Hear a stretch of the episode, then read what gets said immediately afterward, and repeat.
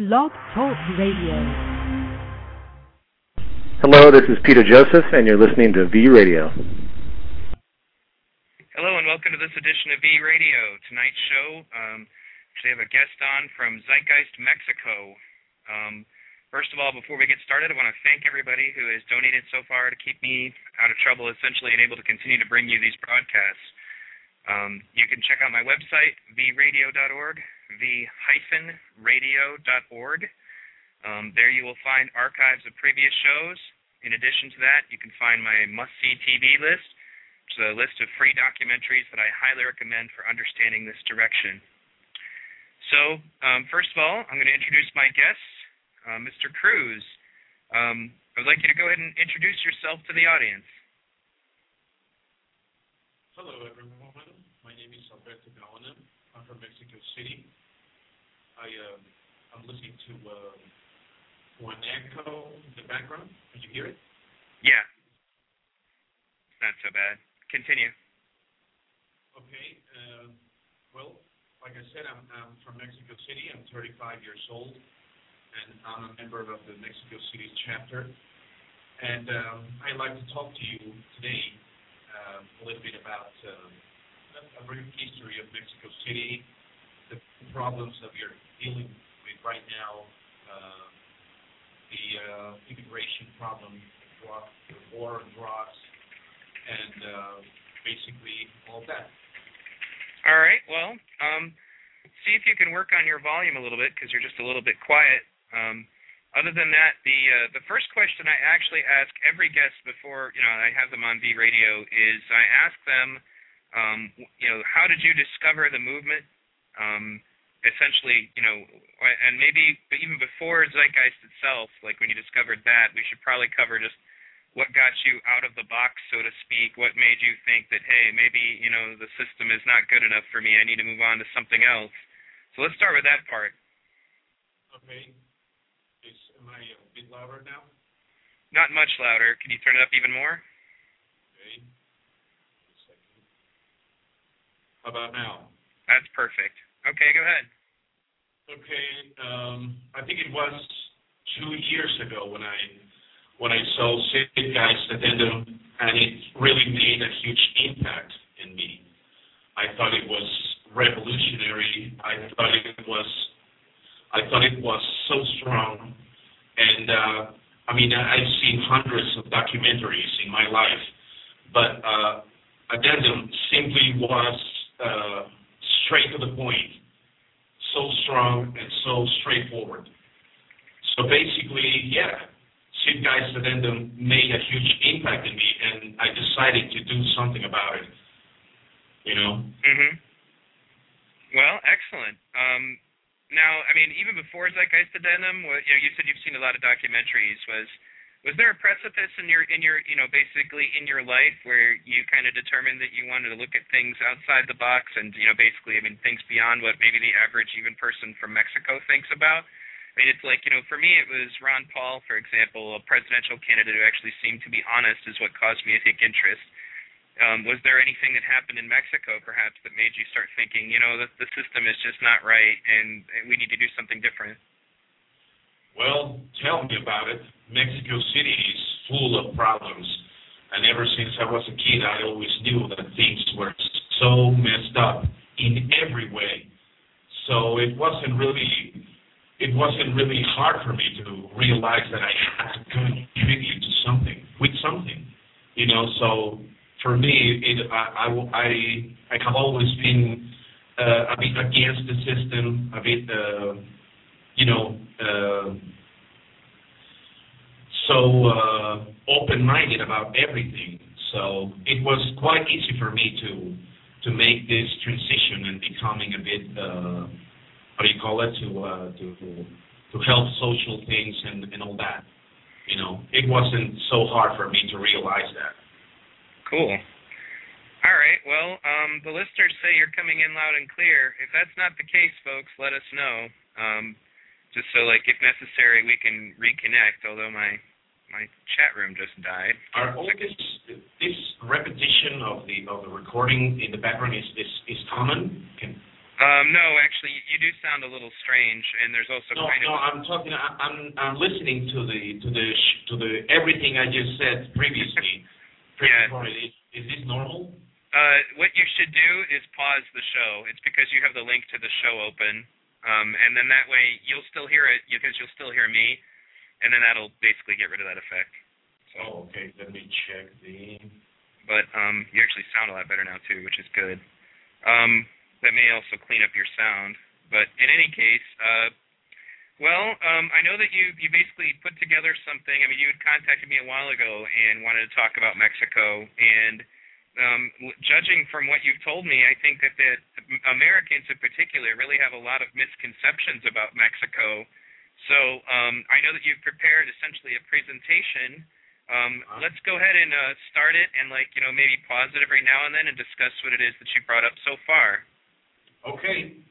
I'd like to start talking a, a bit about uh, Mexico's history, a brief history about Mexico. I don't want to make this too long. Wait, hold on a second. That was my son. I understand. okay, uh, a brief history of Mexico I'd like to start with.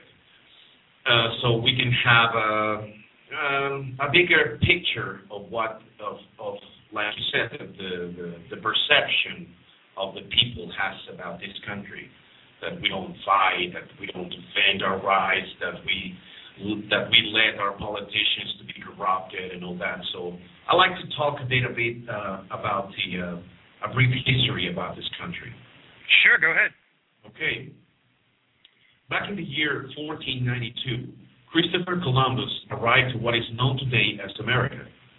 A few years later, a man named Hernan Cortez managed to conquer and destroy hundreds of cities and native villages throughout Mexico and South America. Millions of natives were massacred. Thousands of years of history and knowledge of astronomy, alchemy, science, chemistry, medicine, gastronomy, and much more were simply crushed down by the Spanish crown. Hernan Cortez took advantage of many things to achieve his domination and conquering goals. He learned that in the Mexican territory there were hundreds of separated cities, tribes, and villages that often spoke different languages and shared traditions. Cortez soon realized that many of these ancient tribes didn't necessarily get along with each other for many reasons. These tribes and natives often preferred to live isolated in order to maintain peace and respect from one another. The biggest obstacle for Cortez's ambition to conquer the region was, for instance, was for instance Tenochtitlan, one of the biggest local empires at the time. They were known as the Mexicas or Aztecs, who had gathered enough control and power in, in Central America, collecting taxes and wealth from many other surrounding tribal groups. Please note that when I say tribal groups, I'm talking about hundreds of thousands of organized individuals in huge tribal communities. The Aztecs and the Mayans, throughout hundreds of years, managed to accumulate an empire as impressive as the Egyptian empire. They built hundreds of pyramids and huge, breathtaking constructions. They were respected, supported, and hated as well by many smaller cities and tribes. Due to this taxing system that, that Tenochtitlan had imposed on many surrounding communities in the vast Central America, Cortez quickly learned this and used it against the Aztec Empire.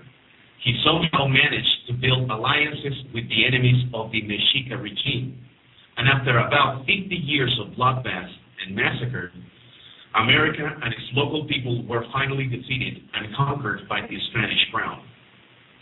But the fighting, but the fighting continued nonetheless for another 150 years in many separated regions and communities. But eventually, people were finally defeated into submission. Millions of natives died in the constant confrontations. The local natives were indoctrinated with the Catholic Church and remained to be treated as slaves for a very long time after that. 200 years later, in the year 1810, the revolution came and Mexico declared its war of independence, its war of independence from Spain. Massive revolts were a constant back in those days.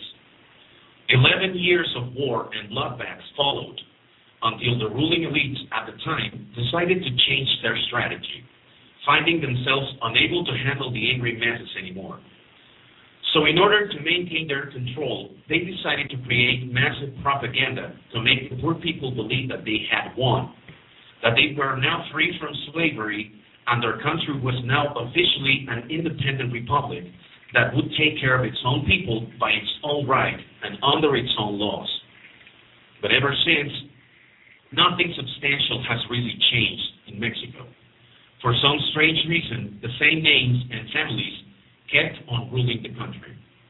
Plenty of massive revolts and bloodbaths have occurred throughout Mexico's history. Several paramilitary armed groups have been gathered demanding justice for the poorest classes, defending their land against the corporations. So to say that Mexicans haven't fought, it's pretty much an understatement. The Industrial Revolution, socialism and capitalism came along to make things even worse. Mexico, ever since, has been kidnapped by a few super rich families and elites, just like the U.S. has been secretly manipulated by the Rothschilds, the British Crown, the Rockefellers, the Goldsmiths, and the European banking pioneers. Mexico as well remains controlled by a bunch of local and international banking thieves, as well as local and foreign corporate sharks that dictate what can or cannot be done in this country. As the documentary addendum wisely states, the worldwide rich power elite don't really care who gets elected in any given country, as long as they are willing to obey and abide by their rules. Those presidents that refuse to kneel down to the imperial powers will be demonized, overthrown, or assassinated. The international banking cartels and the worldwide corporations represent the head of the global power elite, handled by the US, the UK, Germany, France, Israel, Canada, and some others. And as many of us know, it's, it's not about presidents, but corporate sharks and bankers running the whole show, running the whole show. The US, with its military power, for instance, is considered to be the right arm that holds the machine gun for the global corporations. Mexico, as well as most countries in the world, is becoming more and more unstable as this situation continues. People find themselves unable to find jobs to satisfy even their basic needs. So they are literally forced to migrate to the big cities in Mexico and other countries. Let's actually pause there for just a moment, um, since it's kind of moving into a different topic. Um. I want to comment a little bit about, first of all, on the history um, and how similar this really sounds to things that you see kind of as a pattern everywhere.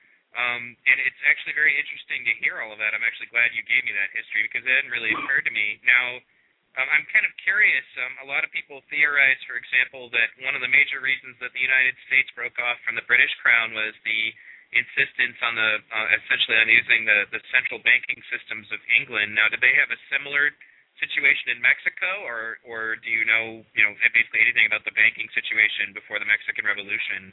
or what were the motives essentially for the Mexican Revolution? Well, it was slavery. You know, back in the in the 1800s, it was typical to have uh, slaves in many in many countries, from from Africa, from South America, from from everywhere. So basically, at first, at the, at the beginning, in, in the days of the Independence War, it was mostly about the uh, the uh, slavery issue right. and, and, and the mistreatment of, of the of the local natives. So people were so poor, so uh, unable to buy anything to eat, basically. So they just exploded with this uh, huge anger, and, and and after 11 years, 11 years of of intense confrontations with the with the state's uh, police department, they the, the, the ruling elites just decided to to let them to make them believe that they have won. So, so that's they, actually yeah, that's actually a, a really important point because I think that we we have that same problem here in the United States that people believe that the founding fathers were were the victors unto themselves and that and that they basically won this great battle that set us all free. But when you actually study what took place um, particularly in the drafting of the Constitution, in how they took the power away from the people to ratify the Constitution and instead gave it to this delegate system of elected elites. Um, those were the people who got to basically they changed it from it used to be to ratify the Constitution you had to you had to get a vote from every colony. Um, then that would be uh, tallying votes from every individual town. You'd have a town meeting and then everybody would show up and vote. There was none of this. You elect a politician and then he does things for you they could not get a constitution drafted with slavery in it if yeah. you know if they had it that way because most people in the United States did not approve of slavery, at least not in the the northern states. The southern states, on the other hand, they were completely dependent upon slave labor. Now, I've told this story many times on V Radio, so I won't go through the whole thing, but basically what it amounts to is that I think a lot of Americans believe that you know the founding fathers were these were their great saviors and liberators, but also just as you know when it comes to Mexico, you said you see the the pattern that the same people keep ruling Mexico, and it's exactly. basically the same thing here in the United States. It's not always the same families, but there's no such thing as a poor president. Exactly. You know? I mean, it's the same thing everywhere. I mean, where the rich elites are the ones who decide who gets to be the next president, and and if they need a poor-looking president, they will use it in in order to make the poor people believe that this guy is on their side because he's poor, because he came from a poor background. So it's all the same mumbo jumbo everywhere. So. Oh, absolutely. Yeah, I just I go I kind of wanted to point out those those aspects that are kind of commonalities because I'm trying to help people understand and draw parallels to what's going on in Mexico. Um, and the fact that it's going on in Mexico as well as in other countries kind of lends credence to our theories about how, you know, a rich elite will in fact try to dominate the world if you let them.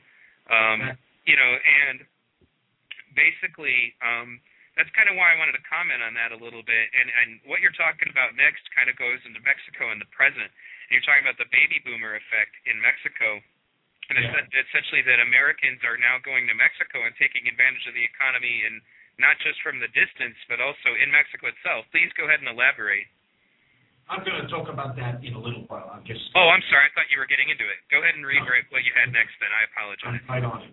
Mm-hmm. Go ahead. As I was saying, there are there are now hundreds of deserted and abandoned towns and villages throughout the Mexican territory. Poor families and all kinds of workers migrate to the biggest cities in Mexico, such as the Federal District, Guadalajara, Monterrey, and so forth Thousands of arable lands are left behind, and the big cities are getting extremely crowded and therefore heavily polluted. The transportation gets more and more complicated every day, not to mention the distribution of water and other basic resources. Those unable to find a job in the main Mexican cities are forced to migrate to the US, Canada, or Europe, and they know that they won't be welcome at all. And even so, they leave their families, communities, for a little hope of a better life, which often comes with a huge price. Many people die every year trying to cross international borders. Mexicans and Latin Americans, Cubans, Chinese, Africans, and so forth. Many conservatives in the U.S. say, for instance, oh, those damn Mexicans, why can't they just stop? Why can't they just fix their corrupt political system so they don't have to migrate illegally? Well, if you think that capitalism can actually be fixed and honest politicians can be made to last, gosh, please give us a recipe, because we certainly can't. Mexico is also a heavy migration receiver. Thousands of people from South America, Europe, Asia, the Middle East come here to live permanently every year. I personally have work buddies from Argentina, Guatemala, Cuba, Venezuela, Sweden, and even two guys from Armenia, which used to be part of the Russian Federation. But what is really scary is the fact that Mexico is now heavily infested with local and foreign corporations such as Walmart, Walmart, Home Depot, Sears, Liverpool stores, Carrefour, McDonald's, Ford, Volkswagen, cell phone companies, and all kinds of corporations that every year come to destroy hundreds of thousands of family-based businesses everywhere they go. Mexico used to be a country full with family shoe stores, little grocery stores, little appliance and repair shops, and all kinds of family-based businesses. But now Even more than half of them have disappeared due to this, due to this local and global corporate invasion. So illegal immigration is not going to stop anytime soon worldwide. Not in America, not in Europe, not in Asia, not in the Middle East, not in Africa.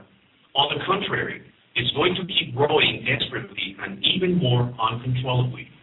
And surprisingly, local and foreign corporate sharks are not the only ones having a piece of the Mexican pie nowadays. I found a report conducted by a local university which details the migration of the baby boomers to Mexico, not to mention several web articles covering this subject.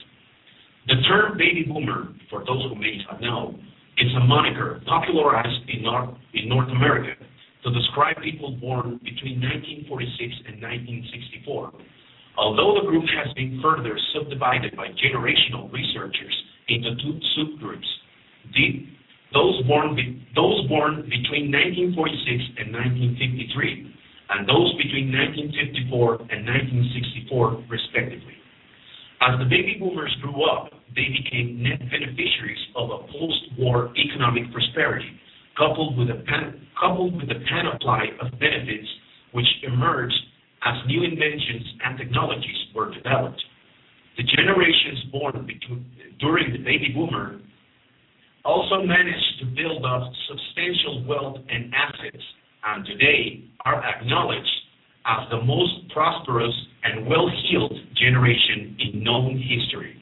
It is estimated that there are 76 million baby boomers just in the U.S. So what does this what does this uh, baby boomer migration means to Mexico?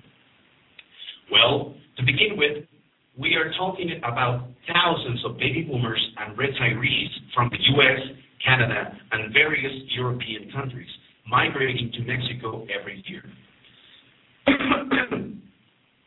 Being Mexico at the top of the list of choices for their personal investments and place to live in their retirement years it would be rather easy to assume that this migration trend would actually benefit Mexico and the Mexican people in a wide range of ways. Well, the number of baby boomers and international retirees migrating to Mexico has increased 600% in the last decade. These baby boomers, or should I say grandpas and grandmas, started just by buying real estate in the Mexican beaches a few decades ago such as Los Cabos, Puerto Vallarta, Acapulco, Ixtapa, Baja California, etc. But then they went further in and started buying in the central states of Mexico, such as Guadalajara, Jalisco, Guanajuato, and so forth. The estimates of retirees living permanently in Mexico in 2004 were about 300 385,000, and today the estimates are reaching 2 million. Not to mention those baby boomers that cannot be included in the list because many of them entered the country with tourist visas and are able to stay permanently, renewing their visas every six months. They began to create associations. They rapidly expanded and started buying hotels, resorts, local bars, and so forth. So eventually, many locals were kicked out of their lands in order to make room for new infrastructure projects. Locals, of course, are hired at these businesses for a few dollars per day. So try to imagine this scenario where the Mexican economy was that was already devastated by the local and foreign corporations that took their jobs and small businesses away are and now even their homes are endangered by local and foreign real estate investors. even so, in the main Mexican cities, as the federal district, Guadalajara, Monterrey, Cancun, Acapulco, Vallarta, and many others, there is a huge middle class sector totally unaware of how fast this country is heading towards its doom. So, what do you think about that? That's actually very informative, um, and more specifically, it's it's totally unknown here that that's going on. At least it's not talked about. You know, I mean, we hear about I mean, basically, for example, we hear that you know our jobs get outsourced there. We hear that they open factories down there, and um, one of the things that Michael Moore said in actually the Yes Men film, it wasn't even one of his films. They talked to him, and you know, he said that you know they claimed that supposedly all the outsourcing going down there was going to make things so great for the people of Mexico, and he said that when he went down there 20 years later, that it was no different than it was before. That you know the poverty was still really widespread, and um, you know that it really had done nothing beneficial.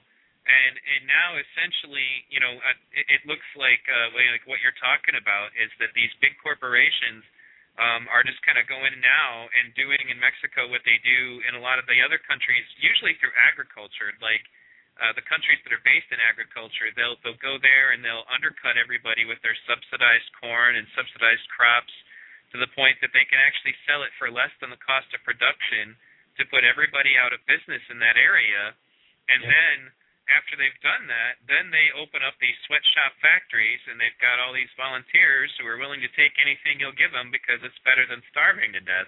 There's a whole yes. system to it. Um, so it's it's it's surprising surprising how that now you guys are are, are outsourcing grandpa and grandma, huh? Yeah. yeah, that's an interesting point. Um, you know, and they go down there, I suppose, because their their savings are worth more um, one of the things that Ron Paul talks about quite a bit uh, in C-SPAN is when he's trying to tell Bernanke, he's like, look, you know, you can't continue to devalue the currency because a lot of elderly people are totally dependent upon their savings.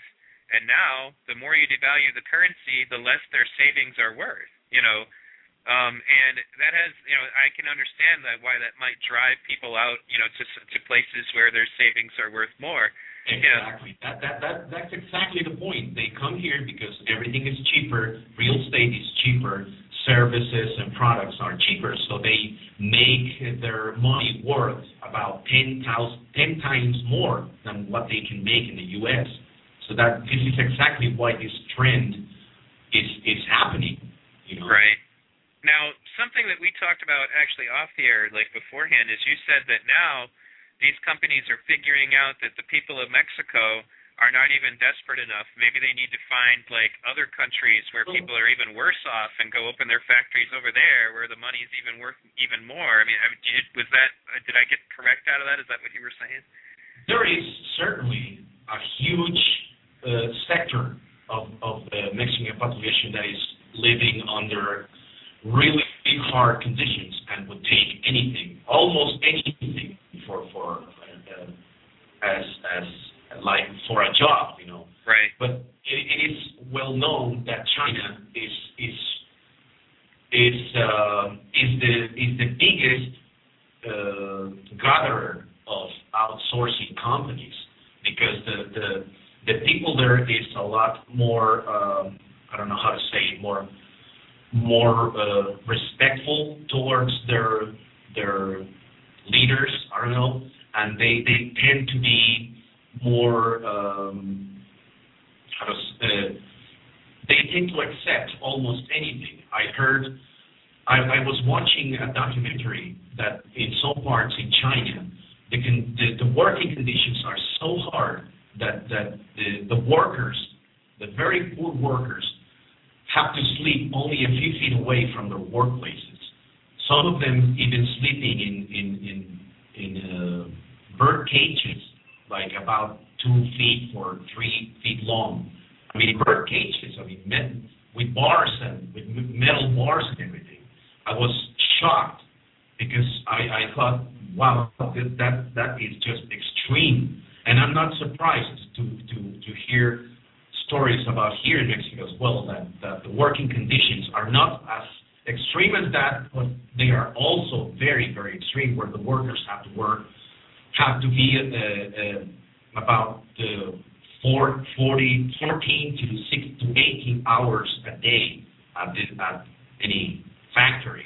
Right. So so so it's it's hard here, but I, I think that the corp the point the point is that corporations also gather their information and they know in which places they can make their money even more valuable, where they can make the most profit out of, right?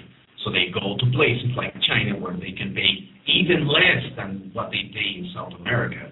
So that's that's the whole point.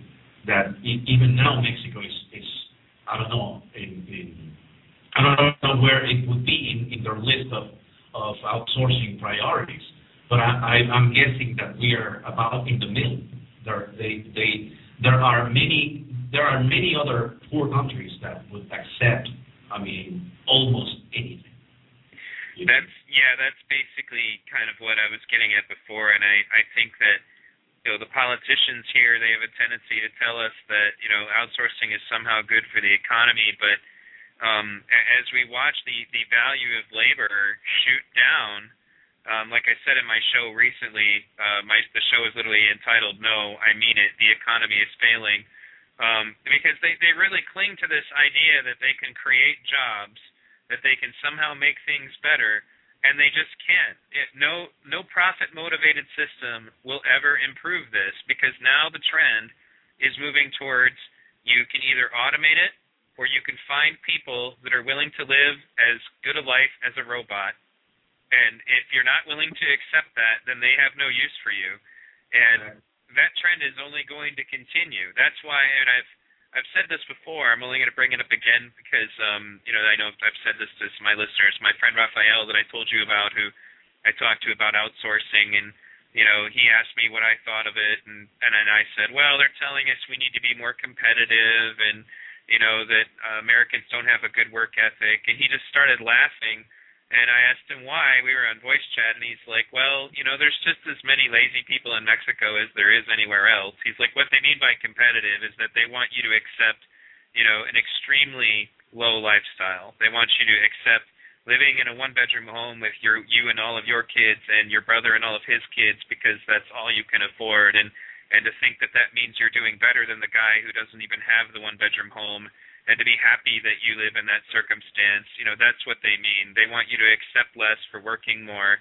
Um, and and it's it's just disgusting, first of all. And I I think one of the major points that a lot of the conservatives in particular miss the point on is that that going after Mexicans or even you know Indians, meaning from India, Bangladeshians, you know even the Chinese is just ridiculous. It, you know, it, when the the people that are actually making all of this possible are right here at home.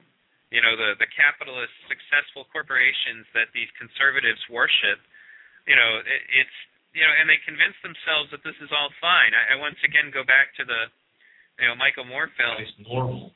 Right, capitalism, a love story. He talks to that guy, the owner of Nike, and the owner of Nike even looks like he's a decent person or thinks he is, and He's yeah. like, you know, do you really think it's okay that you know 14-year-old kids are sweating away in other countries making your shoes? And he's like, well, we've done studies and we've just determined that you know Americans don't want to make shoes.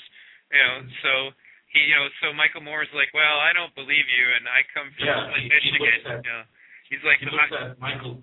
Yeah. He looks at Michael Moore like he's from from Mars or something. what are you talking about? We are helping them people. What? Right. We're doing them a favor. That's the one. Yeah. We had some guy who called into V Radio a long time ago who told us that.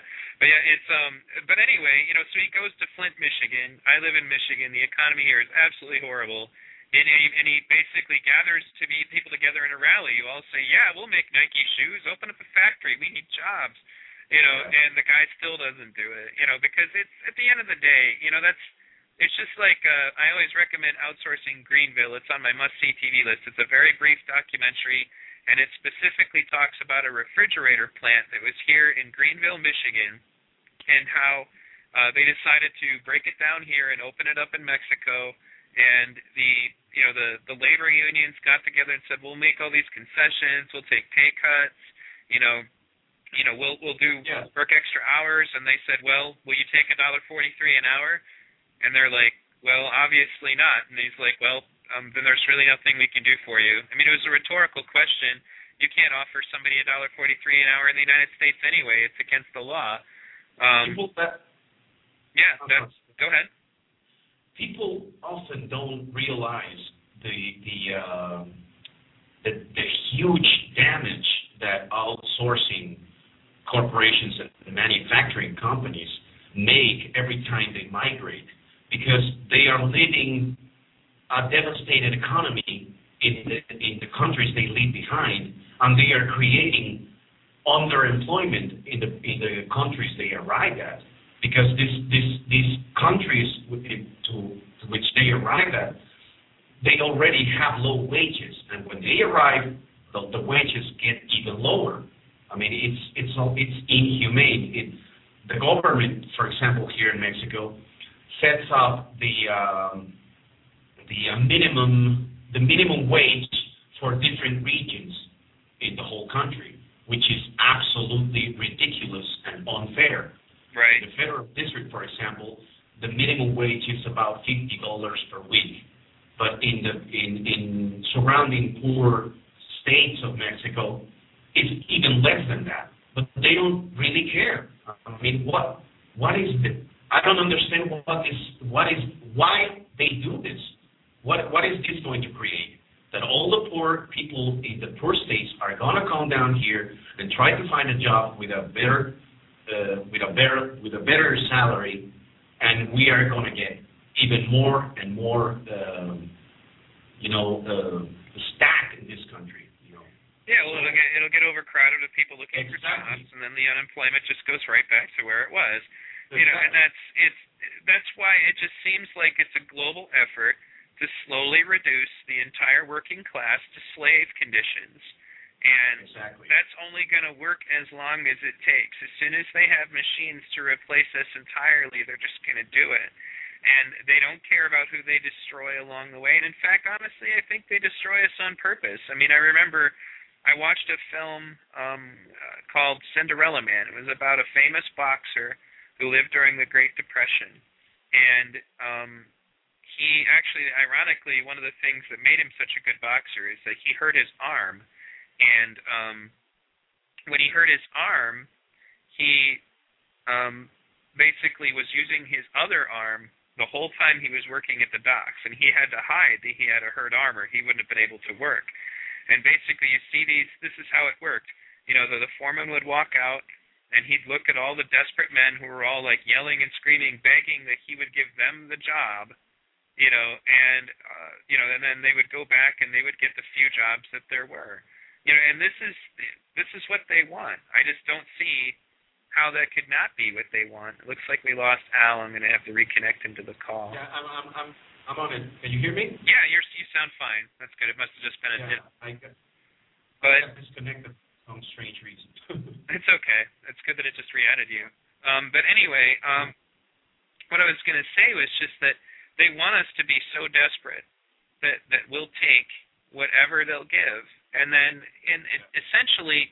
Now, I mean, it's not to say that that corporations are, are you know, that are, are absolutely everything in fault because I mean, don't get me wrong, they are, but we also screwed ourselves when unions in the United States got too greedy.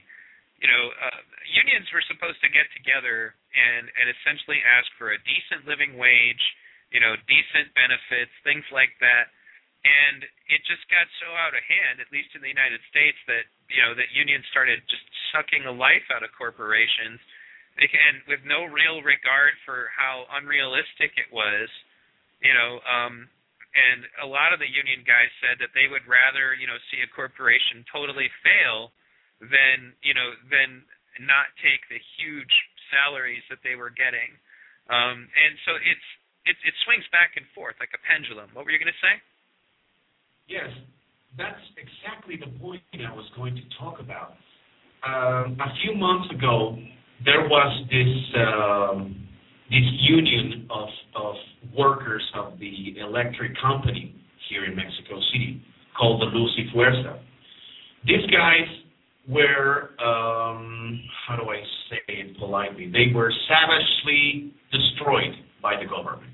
They were simply they simply said, you know what? we are not going to take any more of your shit. So you guys are out, and and we are going to take the electric company, and we we are going to make you work for us, and we are going to pay you whatever we want, and and and you are not going to have any privileges anymore.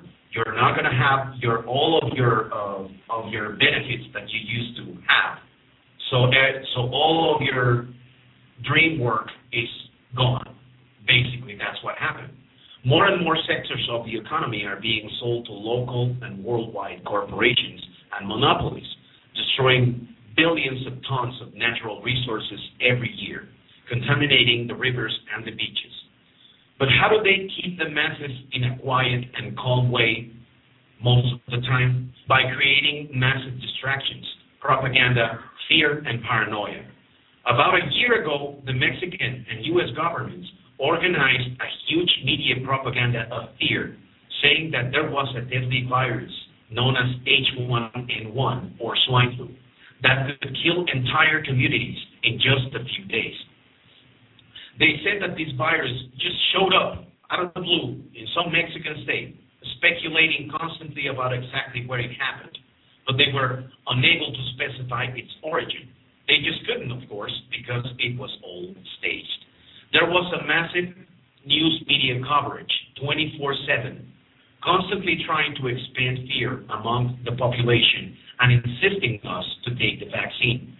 But to their surprise, less than 30% of the people was attending the hospitals to take the shot. Most people were simply not afraid and seemed totally uninterested, uninterested maintaining their normal uh, activities and going to their workplaces, even when the government advised the opposite. No one I know knew of anyone at all that got infected. The TV news media was always talking about thousands about a thousand or two thousand deaths in the Mexican territory. But the strange thing is, those news reporters never actually went to interview families that supposedly had victims or families crying at the hospitals or cemeteries. Usually, when a tragedy happens and there are victims and dead bodies, the news reporters arrive at the scene even before the ambulances. But in this case, we never saw a mother crying for her for her swine flu dead infected son. I mean, never. No one knew a friend of a friend of a friend that got infected. However, the Mexican economy and the Mexican people were severely damaged with this phantom virus. Thousands of small businesses were seriously affected by the huge media fear mongers, advising locals and foreigners not to visit Mexico and not to go out in the Mexican streets, not to visit restaurants, theaters, shops, and so forth. Many people got stuck at airports in several countries because there was a warning to avoid flights to Mexican states.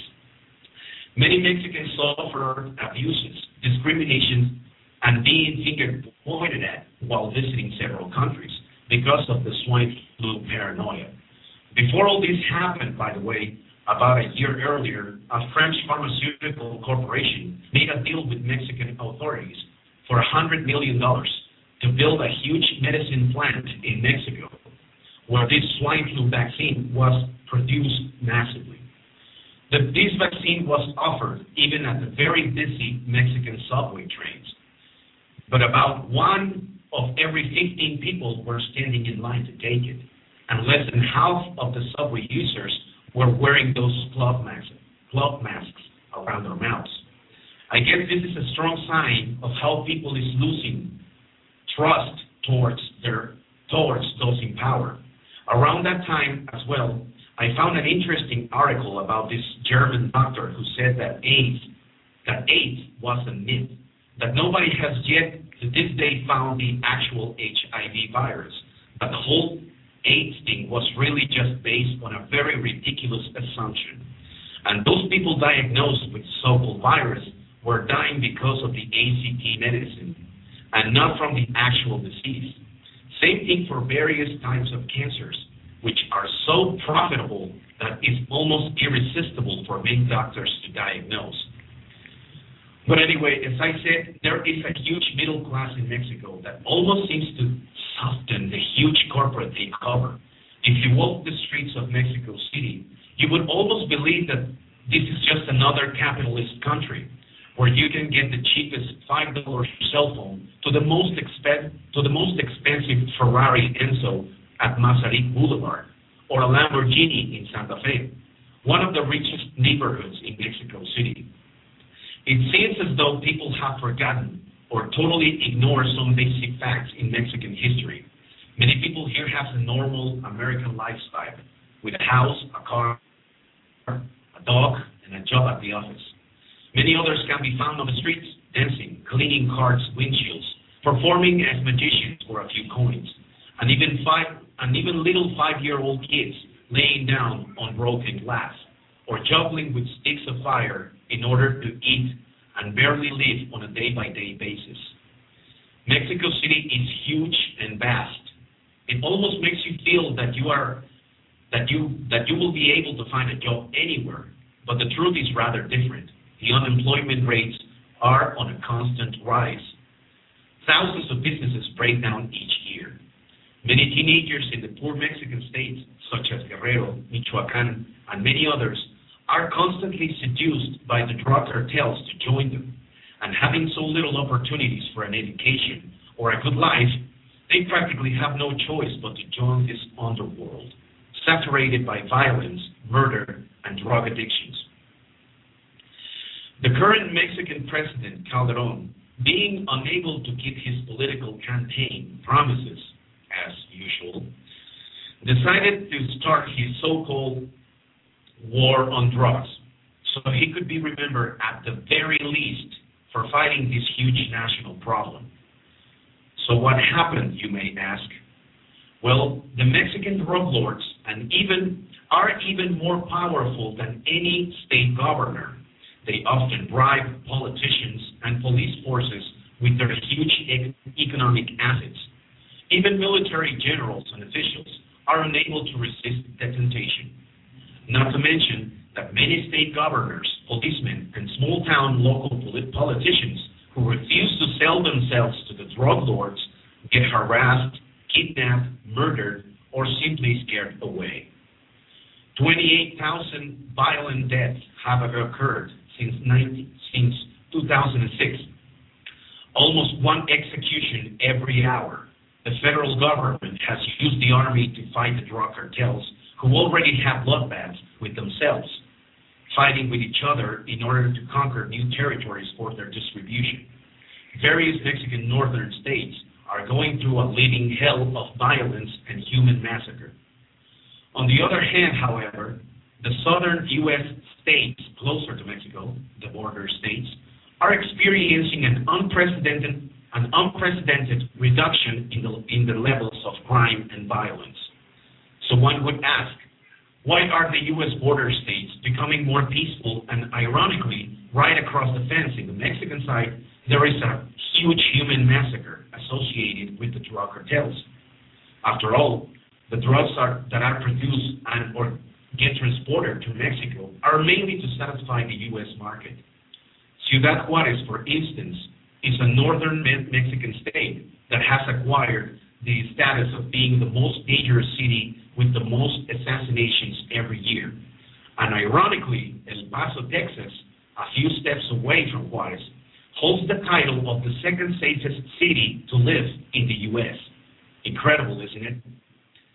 And this situation is, and this situation is practically the same in the other U.S. border states, such as San Diego, California, right in front of Tijuana, Laredo, Texas, right in front of Nuevo Laredo, Tamaulipas, and so forth. So quite opposite to many U.S.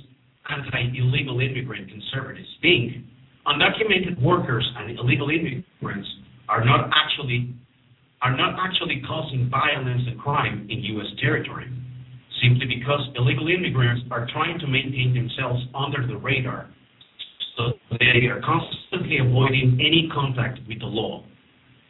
Please note that there are hundreds of drug dealers crossing U.S. borders legally and illegally. However, there are thousands of poor innocent people just trying to cross the U.S. border, trying to find a job, any job.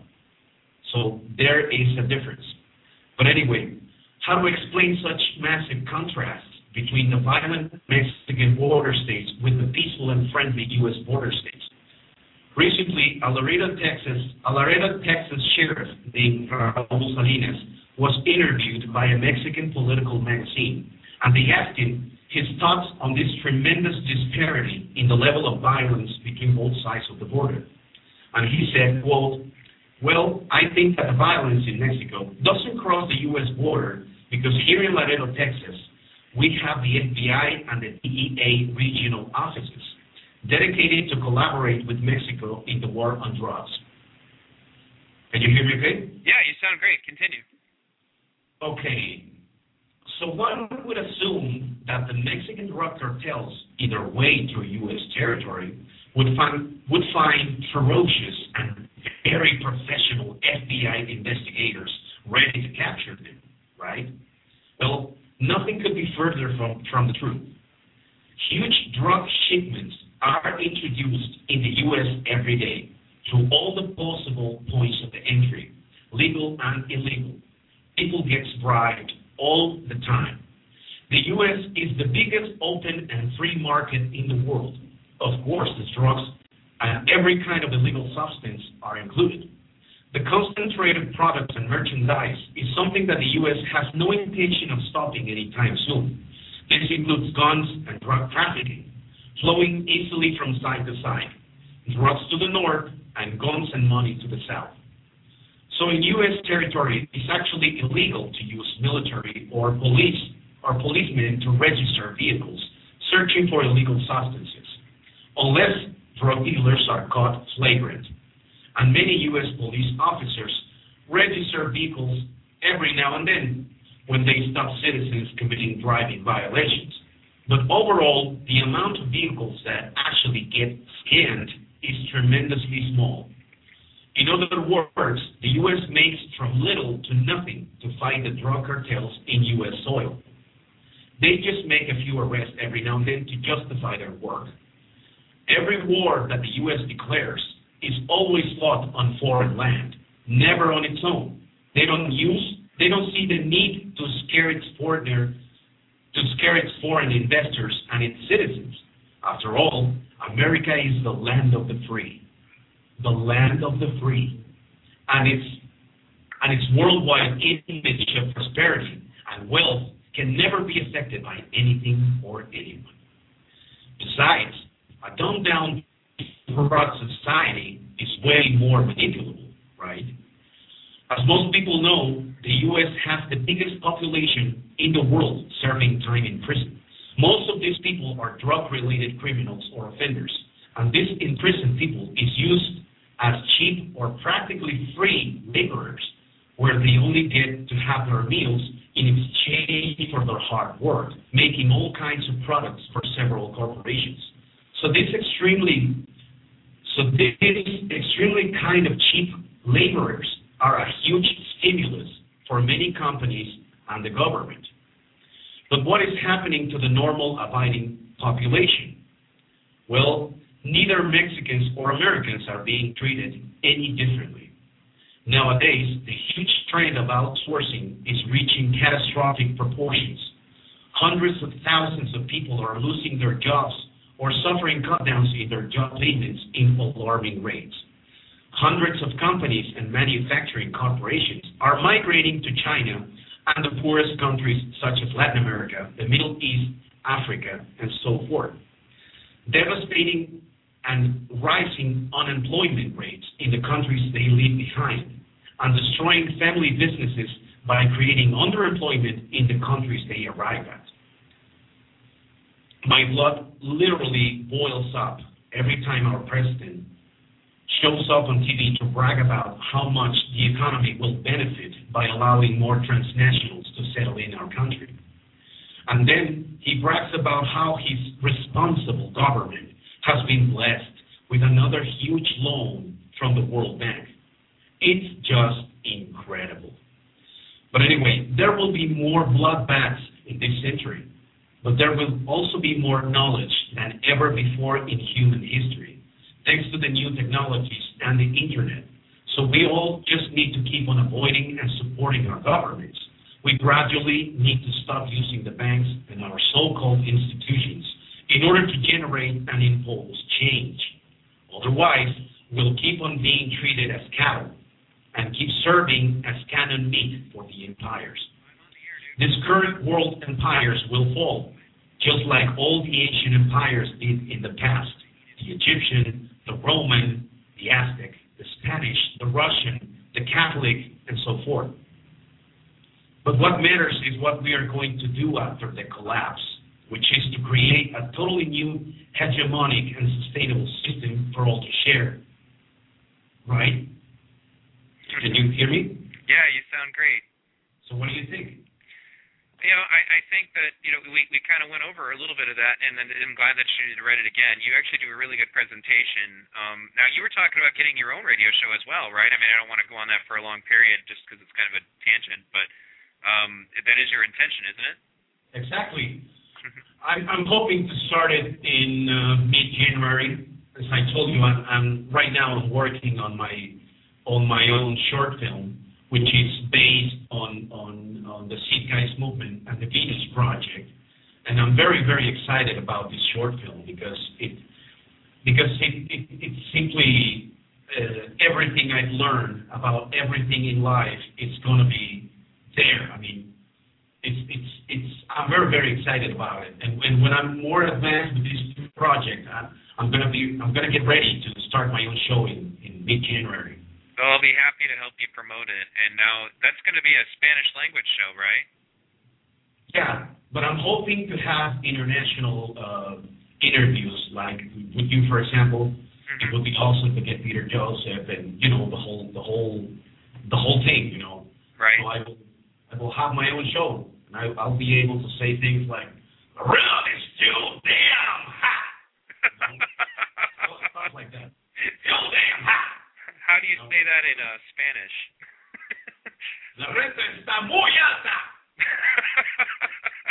demasiado alta. the rent is too damn high in Rent is too damn hot. I'll be able to, you know, have my own rants, you know. right. No, we can always use more of those. Yeah, it's it's always easy to to to be uh, an spectator and and feel that uh, that you understand. But if you don't actually do anything to contribute, then nothing changes, nothing grows, nothing happens. Is what many people don't understand. Many people here in Mexico, for example, my work buddies, they have seen the, uh, they have seen Addendum, they have seen Zeitgeist, they have seen uh, as much documentaries as I have, but not many people is as uh, intense or excited about trying to contribute in some way. So this is sad because this happens everywhere. Many people understand the movement, but they don't actually they don't actually do anything. I mean, not even picking up a pencil. Or, you know, it's it's very very frustrating. But eventually, as more people get informed, things start to to advance in, in, in a good direction.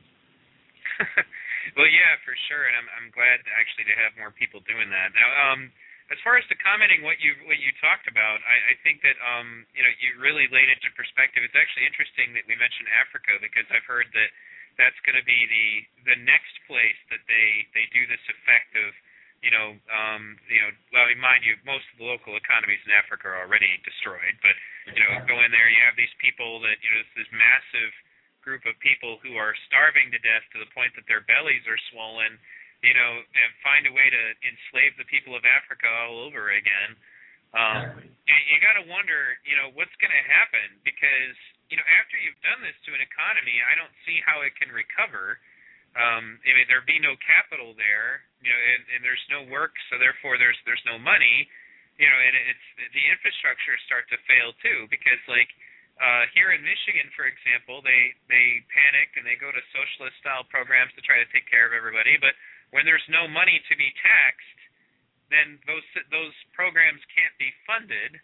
So it kind of comes back to, um, okay, then what? You know, like uh, the the state of Michigan's uh, the go- government almost actually shut down a couple of years ago because of this. She like uh, the governor was going to do so.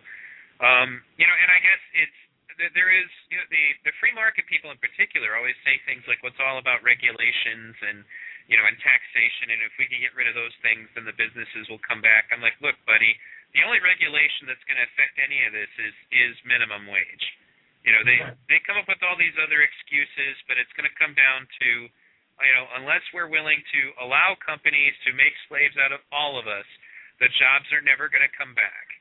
You know, it almost seems like you should have like I mean I hate to say this, but it's like a global minimum wage is the only thing that would ever solve something like this.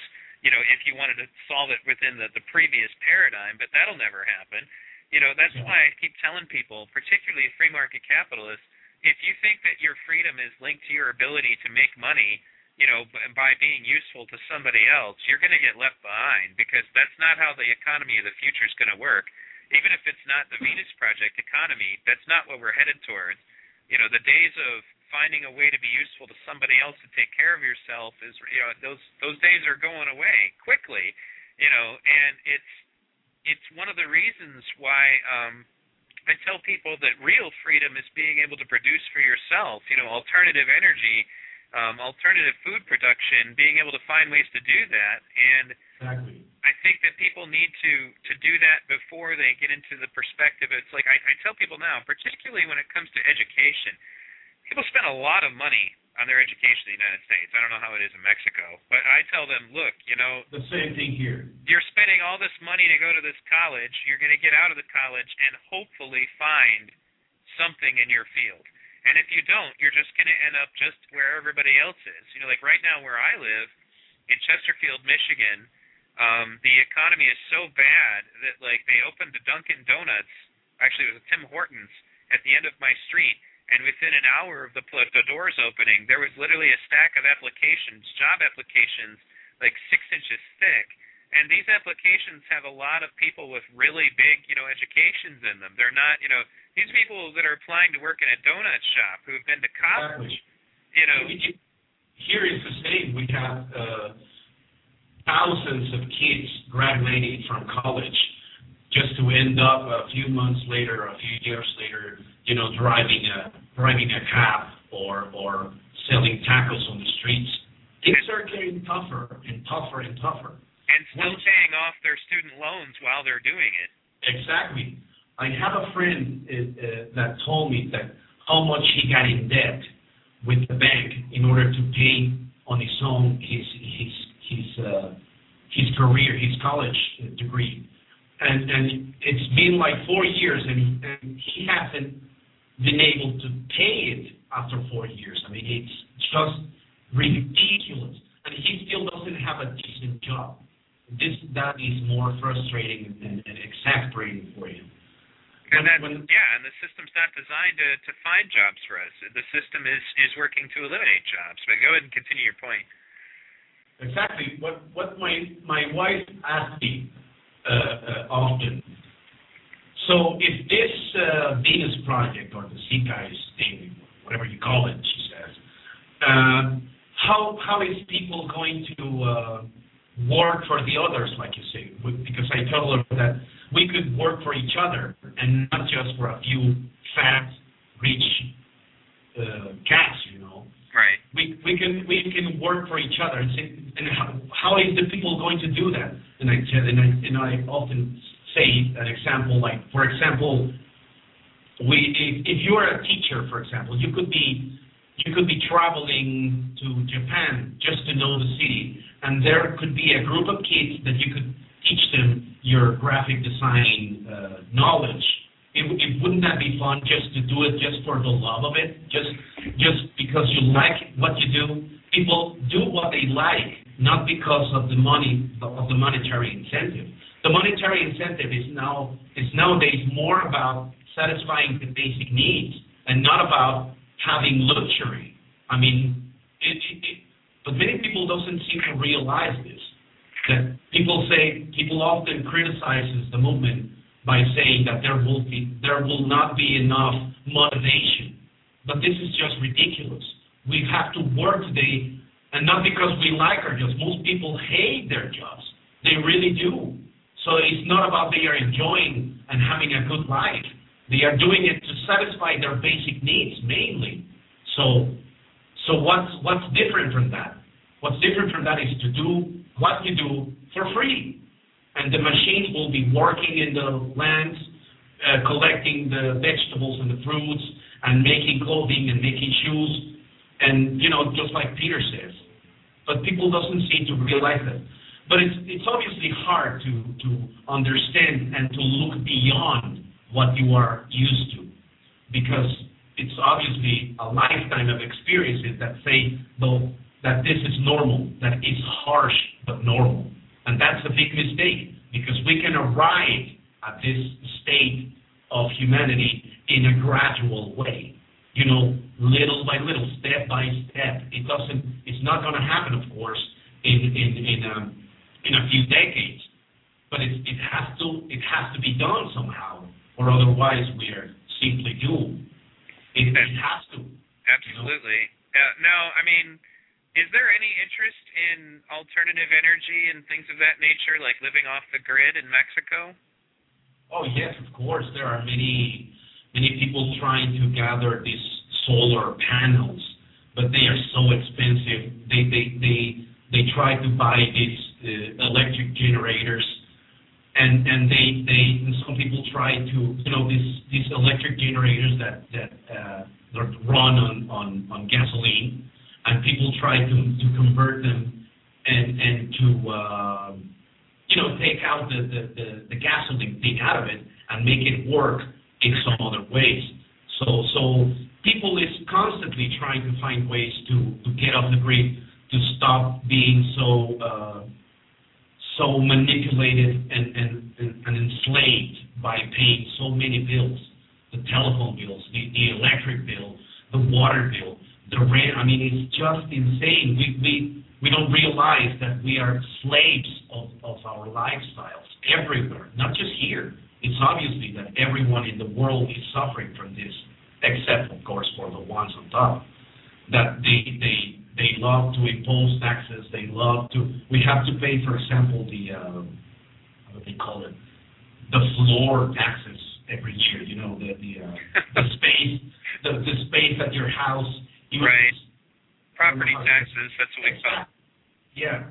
So it's it's ridiculous. I mean, what's next? Are we going to have to pay taxes for breathing the air, or you know, it's they they don't. And and and one interesting thing here in Mexico, for example, is the fact that the tax recollection is getting lower and lower every year. In other words, the government are getting less and less money from taxation every year. What does this mean? that people is getting tired and they are not and they are losing the the fear of getting uh, you know uh, uh, in prison or, or or threatened you know right so so that's that's a good thing every every time every year people realizes the the, the trend of trying to avoid paying less trying to trying to some people say oh no you have to be responsible you have to you have to be a good citizen and pay your taxes. I mean, and but you say, do I have to? I mean, these people can make money out of out of thin air, out of out of nothing, and I still have to give them my money. It, it, isn't that ridiculous? That the uh, the um, the federal the Mexican Federal Reserve is called the uh, Mexican National Bank, and they do it like you know the, the Federal Reserve. They make money out of thin air and they loan it and they loan it and they, they give away in loans in mortgages, in, in, in, school loans, in everything. So and so ha- having this ridiculous ability to create not, to create money like that, why do we still have to give them our money? This is just the fact that we are paying the government taxes is just to make us feel like they're slaves. That's nothing more. You know, if we if nobody would pay them, the government wouldn't have many reasons to make us feel dominated. So one of, I think that one of the main reasons for taxation is to make us feel a part of society and make us feel, you know, like uh, we depend on them. So it's it's totally ridiculous. It's an interesting point that you make because you know if all of money is fractional reserve made in the first place, why do they need us to pay taxes? That's an interesting point. You know, it's I mean I guess they could just you know they could just uh print all the money they need to run the government. Exactly. I mean, isn't it isn't it absurd? Yeah, well, you know, I, I thought about that a while ago. Actually, I was thinking about the fact that uh, you know, it, it's kind of ironic that you know they say, well, what will the incentive be? You know, all they did, for example, to pay for things like the Manhattan Project, all Lincoln did to pay for the the Union's part of the American Civil War was just print money. He made those greenbacks. Exactly. So he just made money out of thin air, and that's how he paid Just- for everything. Yeah, to pay the uh, soldiers and all and all the the assets he needed for war. So so why why are these presidents are are uh, loaning money from the damn World Bank? I mean, what do they need foreign foreign currency? Why why they don't use they don't use foreign currency in our country at least not in the in the main cities. They use it, at, uh, for example, in Cancun and the northern states closer to the U.S. because of the, uh, you know, all the gringos spending their money here, so we accept their dollars. But that's not our national currency. So why the hell do we have to to uh, to loan huge amounts of money that no one will be able to pay in many decades? And and and not said that we never actually see better education systems. We never see, we never get to see better hospitals. We never get to see better roads. We never get to see all of the things that they promise to give us when they are asking for those loans or when they ask us for those taxes. We never see them. It's so how how do how do we how do they keep us in this lie, in this in this false promise? It's it's blatant, you know. Yeah, the funny thing is, is that it, you know, it really does seem like it is just a means to keep us down. You know, just a Exactly. means to to keep us in this belief that they should have most of everything and we should not. You know, and you know, it's something that occurred to me is that you know, people who live in your depressed economy, it'll be harder for you to do things like get off the grid and become independent. Um, you know, because it, and it's set up that way. And as they destroy economies, it's going to be harder and harder um, for people to do that. And that's why I said to them, I'm like, look, you know, rather than investing all of this money that you do in your education, you ought to get all that money together and, and put it into just creating a self-sustaining system for your home as much as possible anyway. You know, you're far better off investing in a power supply for your house than you are in investing in an education that they're going to go out of their way to make useless. You know, that's one of the major things that is a problem here is that actually getting educated is a great way to not get hired because the jobs that they have to pay really high uh, you know salaries for, they want to outsource those jobs. You know, like a fellow that I met when I was in the unemployment line, uh, he was, you know, because they always say, oh, we'll get more educated and then you'll get a job. You know, well, he had a business degree and an engineering degree. And I was like, wow, you know, what are you doing here? And he's like, well, my company said that they were expanding, so they asked me to go to Mexico and to teach a few Mexican men how to do my part of the job at the factory. Um, and he said then after I had finished doing this, then what was expansion, essentially they lied to me. They weren't expanding. They were essentially outsourcing. And then after they didn't need me anymore, they fired me because it was far cheaper for them essentially to pay a few Mexican people who don't actually have, because like at least in the United States anyway, you're expected to pay more, pay somebody more who has a better education. They're expected to have a higher salary. Whereas if they just There's train, always yeah, I mean it's it's how they get out of it. You know, because in Mexico, I mean I imagine there's probably you know education probably you know gets you somewhat of a higher salary too, but you know when you go with the exchange rate, it's always going to be cheaper and the profits are always going to go up, and that's that's the bottom line. It's that thing, you know, that dollar forty three an hour to do the job, and you know making refrigerators. You know, it's and there is no way to fix that, and it's it's just going to continue. It's it's essentially a downward spiral. You know, and I think that as soon as they find ways to um, produce everything, as long as they that's the thing about this is that wh- when we talk about automation, it's going to happen anyway. The difference is is that if it happens when we're in a capitalist system where people are allowed to own everything, we're dead. You know, the majority of people are going to die, and Yes. th- that's actually the reason why it, it scares me that, for example, people who talk about us, you know, wanting to have that happen in an egalitarian way where everybody is equal and everybody's taken care of, they say that's the new world order, but they don't recognize that this free market thing that they're advocating, and more specifically, some of its biggest advocates, like Ayn Rand, I don't know how much you know about her, but she's this Russian author Yes, that came I up heard, I heard a lot about her. Oh man, she was completely, completely Nazi mentality. Uh, uh, Jesus Christ, it, it, it was overwhelming. what she she's did. yeah, that's she's like an person, but but she is like the you know she's somebody that they really value, and all those Tea Party nutcases have like signs from from some of her books from this guy John Galt, and they tend to forget what John Galt did. And you know, like he's a guy who at one point in the book says, you know, you know, Robin Hood stole from the rich and gave to the poor. Well, I'm the opposite. I steal from the poor and give to the rich. Yep. You know, I'm the rich. And Right. I'm the rich, and I'm going to I'm going to steal more from the people. God damn it. Right. Well, and this is supposed to be the great liberator. This is the means to freedom. This is why when people talk about New World Order for conspiracy theories, I'm like, look, man, the idea that a few people should be able to own everything and that the worker actually is the bad guy, because that's the way it is in most of Ayn Rand's novels.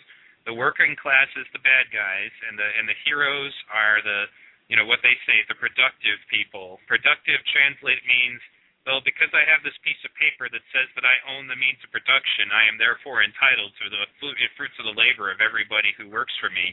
That doesn't make any sense to me. You know, that they always talk about, well, these people worked hard for their position. I'm like, you're not working hard now. You know, you're sitting on your duff while an entire factory worth of people is is working and making you rich. You know, that's essentially that's one of the major um problems that I see is that they think that that's the path to freedom. Uh, the anarcho-capitalists, in particular, scare the hell out of me because anarcho-capitalists believe in no government at all, and that everything should just be determined by cartels and monopolies. And, and mind you, they they think that monopolies can't happen, but you know, cartels, monopolies, you know, rich people. You know, it's like, and they think that there should be no public works at all. That everything should be privatized, including military and police. And if you have the money to afford police, then you know, then you have protection for yourself and all this nonsense. And I'm just like, okay, so let's just hand everything over to money. I mean, we're almost there now. Let's just hand everything over to money. There won't even be a government that has to at least try to pretend to take care of us. You know, and then the rich will just be in charge and there won't be any more of this this fiction. And that's why it scares me when when people start worshiping this anarcho-capitalist theory because that's what it is. It's like a religion, and they think that that's going to lead them to freedom. When reality is, it just we're already in a system now that, as they point out, is not a free market, um, Yes. that that has some limitations.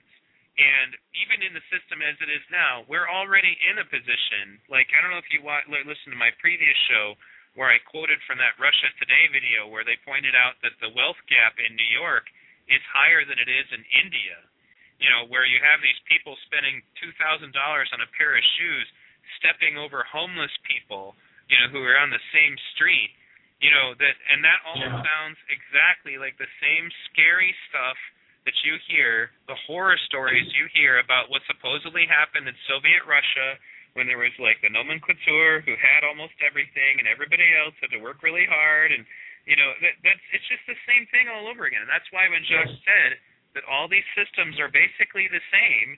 Most people don't understand what he means. That I think that the, in the capitalist system, it's even more insidious because you still think you're free. You believe you're free because you think if you just work a little harder, you'll be okay. just like you mentioned, this, these people in Asia, the Middle East, the you know these these these chiefs, these these how do they call them the uh, the huge uh, the Arabian countries, you know that hmm they have these super mega rich uh, uh, kings that have uh, houses made of gold and, and and and precious stones and everything, and you just walk a few a few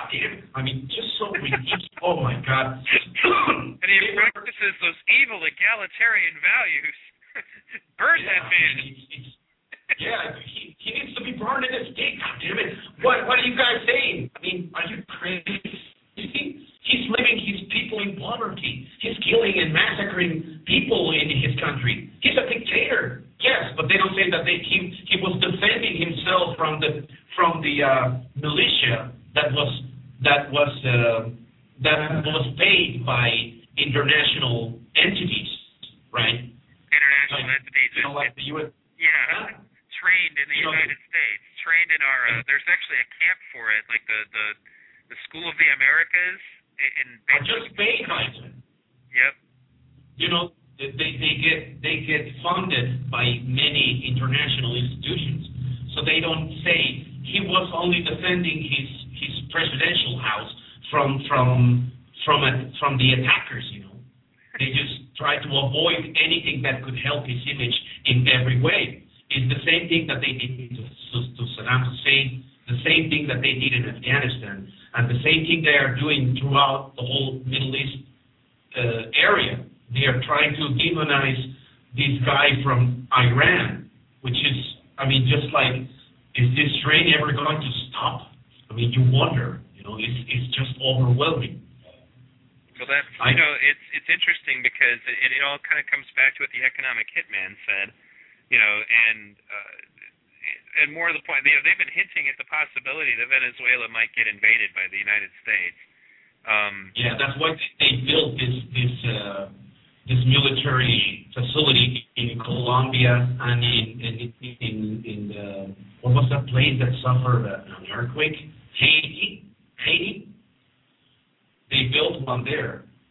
And Ever since the earthquake in Haiti happened, the first thing that arrived to the island was the mili- that the was the U.S. military forces. They they weren't bringing any any food, any medical help, nothing. They were just bringing guns and, and, and military equipment and tanks and all that. And then the people was, what the hell? We need water, we need food, not not military equipment. But they didn't know that this was probably planned uh, several months, several months prior to, to build a military base there, as well as in, in, in Colombia. So they, they have Venezuela practically surrounded right now. So that's why Venezuela is being buying. I think I heard. I think I heard that they're buying airplanes from Russia and, and some other places. And and he's getting allied with with the social with this with the um, with friends like Iran and North Korea and all that. mhm. But I don't know. I don't know how how far is the U.S. going to keep going with this. Um, but I'm sure they are not going to stop, nonetheless. So this is very very scary in terms of what what what's next in the in the in their list, you know, in their list of priorities. Jesus Christ, this is just uh, incredible. Yeah, that's that's very true, and I think that um, uh, people are just not aware of the big picture going on around them, and it's and you know when you when you put it into perspective that it's happening in Mexico, it really puts uh, you know a spin on things that I don't think, as I said earlier when I said the beginning of the show, that that most people are just not aware of um, the fact that, that this is going on. We get a lot of misconceptions, you know, and uh, and also, I mean, like, would you say? I mean, I mean, this is kind of a question I think we may have talked about earlier a little bit, but like when Michael Moore said that um, the situation in Mexico did not improve at all when we outsourced jobs there, would you say that that's that's true? That the situation really any better? That's absolutely true. Like I said, whenever this this outsourcing companies and manufacturers migrate to Mexico, they are not only lowering the wages even more they are they are destroying the com- the competition around them, just like Walmart does. Right. So so so they create so many problems. They they create so much underemployment. I mean, people getting paid, I don't know, fifty dollars a month or something, fifty dollars a week. I mean, that's not even enough to eat on a day by day basis in Mexico. That's that's re- that's a ridiculous amount of money. But they keep on doing it, and they are going to keep on doing it simply because the big corporate sharks get together and get allied with local governors and, and, and, and countries' presidents. So they make these huge deals. They everybody gets rich and the poor gets poorer. I mean, it's just it's just mind blowing. I, I love that uh, capitalism love story. I, I just watched it like three times I couldn't get enough of it. It was just it was just good. I mean. Right now, I'm curious. I mean, do you guys have a welfare system in Mexico? I mean, like, is there any way to feed your family with any kind of government program if things get bad, or what? No, feeding for free. No, that's totally out of the picture. So concepts like food stamps and things like that just don't exist. That no, that doesn't exist here at all. Even when we have even more poor people than the U.S. We don't have food stamps or. I think no. Wait a minute. I think they do offer this food food stamps. I think some people obtain food stamps. I don't know from where. I think some companies uh, give away those food stamps as a, as a, as part of the benefits as, as part of the benefits. but that's not very usual though. We have, and, in terms of healthcare, we have two major institutions. That's the IMSS and the ISSSTE, which are, um, let's say, the, biggest hospitals, the biggest public hospitals in Mexico. If you are, uh, if you work at, at, the, at some company that has this service, they will provide you with a card, so you won't have to pay uh, health health uh, health assistance as long as you work for them. But even now, nowadays, these these uh, these systems are are um, are being found even less in many companies. It, we we used to many many companies here used to work with this uh, how do I say it?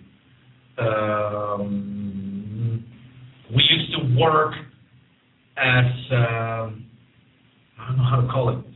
I mean, you used to be registered at the company as an employee, and you would have benefits. You would have your vacation pay. You would have your, uh, you know, many benefits. And every benefit throughout the last 20 years has been declining uh, more and more in many, many companies.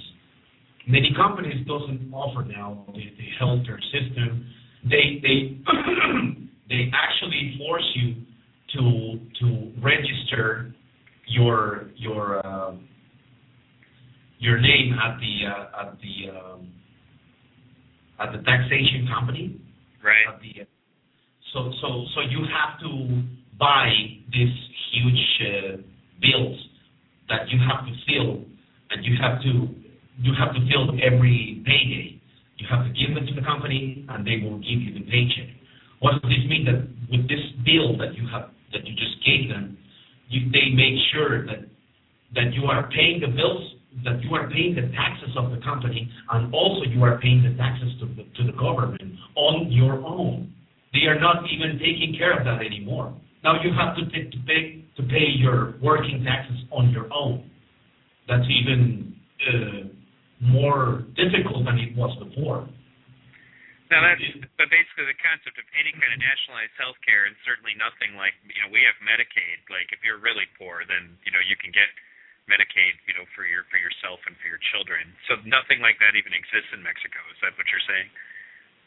If you're affiliated to the uh, to the healthcare system like the IMSS or the or the ISSSTE, you you get free medical assistance if you need for you or your family.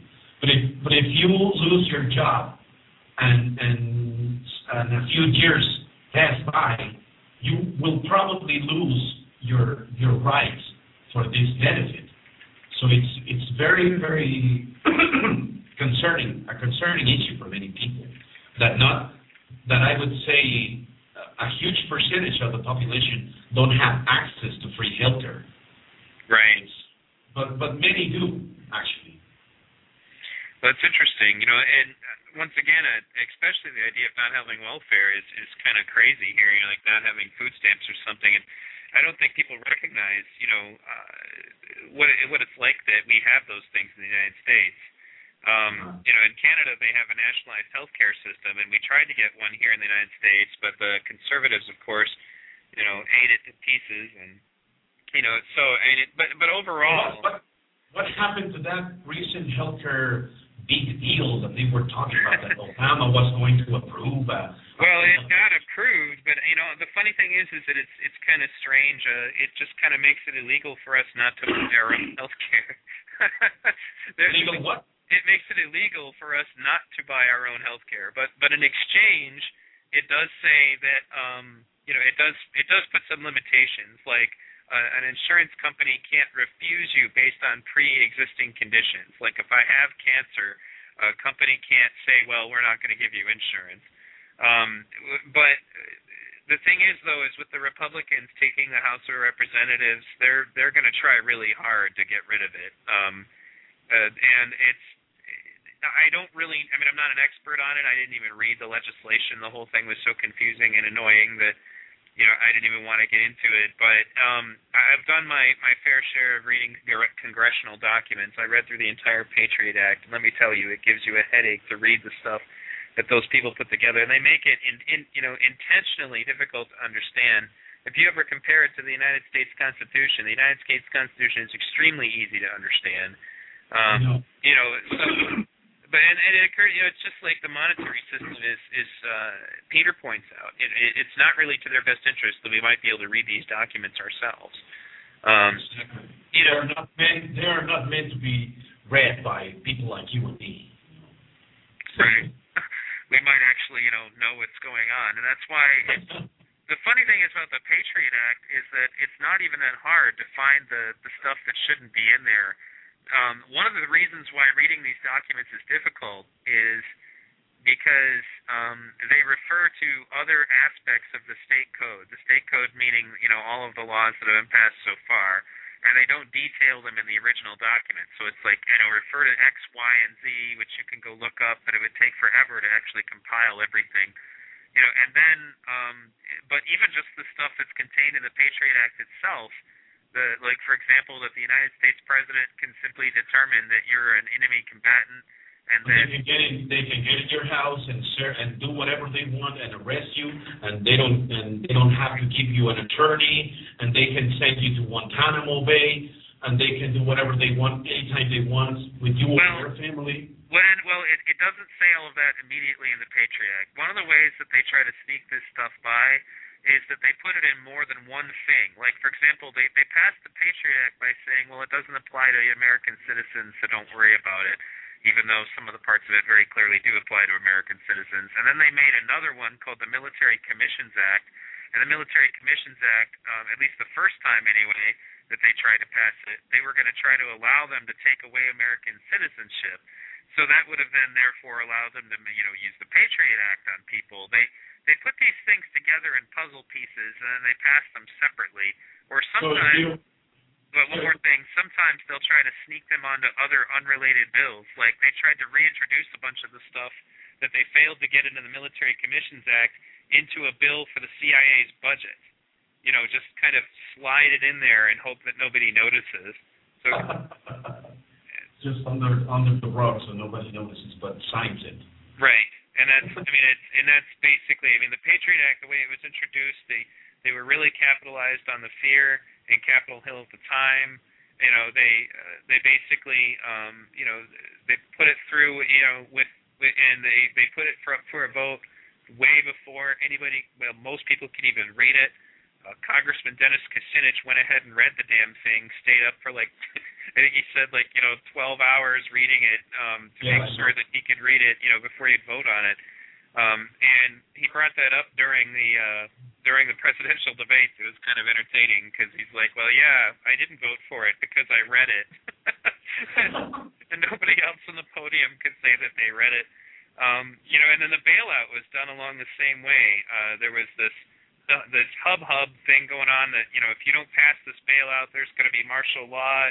You know they said this stuff to to congressmen who are just getting ready to vote on this thing. You know, yeah. and it's the way that things get done in the United States government. In addition to that, is that the the media is definitely on board because when they're getting ready to do something uh, controversial, then they'll distract you with something else like when they were they were voting on like things like net neutrality and the ability of the government to you know to investigate your internet, um, you know rather than reporting on that in the news, they'll report on wildfires in California because yes, that's yes, yes. because that's more important than voting on whether or not the government can go look at what you're doing on the internet. Um, exactly. And it's it's difficult. You know, it's it's basically you know it's uh, you know distraction. You know and like all kinds of other mind control techniques that are used.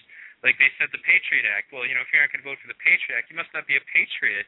You know, uh, they they make these things sound like they're uh, somehow, you know, like if you're not if you're not for this, then you're not for America. You are anti-American. Right, and that's uh, they, they do. You know, like like like this guy, uh, this guy that makes my blood boil. This Bill O'Reilly. Bill O'Reilly. Jesus Christ, this guy is so incredibly cynical. He said, so if Americans doesn't doesn't abide with the military uh, usage in, in America, then they must shut up. I mean, wow! I was I was like, wow, wow! I, I was completely amazed by this guy. Oh, that guy is like, you know, and I on a there's a really good documentary you can watch about him called Outfoxed. Uh, Rupert yeah, Murdoch's War on Journalism. I mean, it's not about Bill O'Reilly, but there's a whole segment about Bill O'Reilly telling people to shut up because he claimed that he had only told somebody to shut up once, and so yeah. he played all these links to him telling people to shut up. And then the way he treated that kid, you know, like he brought that kid on who was against the war in Iraq. Yeah, and, and the, the time when there was a kid that was one of the uh, 9/11 truthers. Right. Well, he wasn't.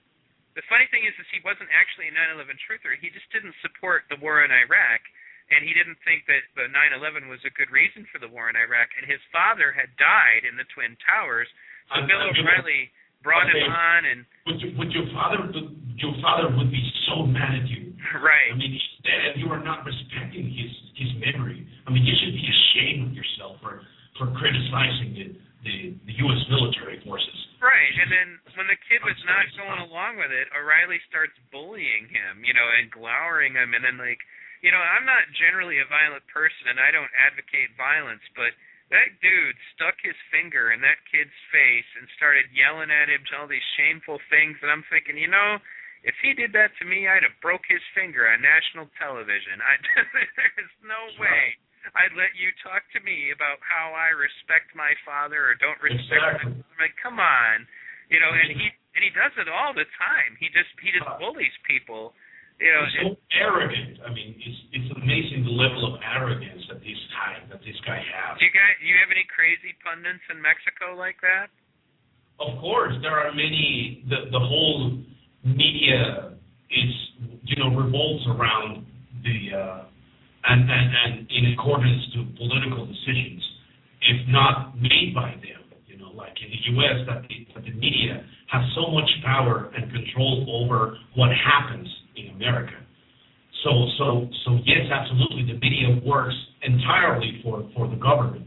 Like I said previously, when the uh, when the union of, of electric workers came uh, came to happen, they they made the distraction of the of the uh, H1N1 virus.